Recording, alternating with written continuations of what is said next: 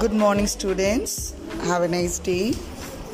Here I am joining with Innovative Teachers Team Thanjavur. Today I am going to sing a beautiful motivational song for grammar. I think you like it very much. Are you ready? Yes, teacher. Okay. I love the sand and it shines on me. It shines on me, me. God made the sand and made us too, too, too, too. I like to sing, but you may like to read, read. We get joy, we get joy, joy, joy, joy. I love the sun and it shines on me, me. I love the sand and it shines on me, me, me, me. You like this song very much? Yes, teacher. In these two sentences, I love the sun, it shines on me. These two sentences are connected by the word and. Okay? These two sentences are connected by the word And and. Very good.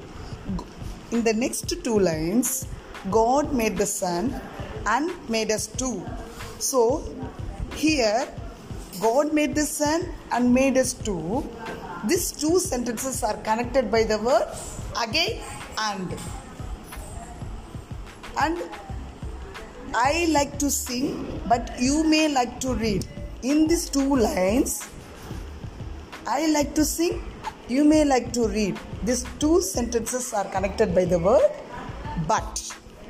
So, connectors are nothing but it connects two sentences. The word which connect two sentences are called connectors. We can otherwise call as conjunctions also. So, in this poem, we have and but two two is also a conjunctions. So connector is a word or a phrase that joins two sentences or group of words together. They are also known as conjunctions. So students listen. The words which connect two sentences is said to be connectors. Have you understood? yes, teacher. So, in this poem, say the connector word. And to but Very good. So, in these lines, we have first two lines we have and. In the second two uh, next two lines we have and, and next two lines we have but. And we have also one conjunction more. Two. Two is also a conjunction. So there is some connectivity in the those lines. This said to be connectors.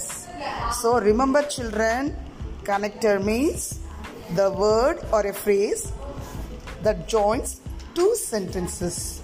Have you understood? Yes, teacher. thank you children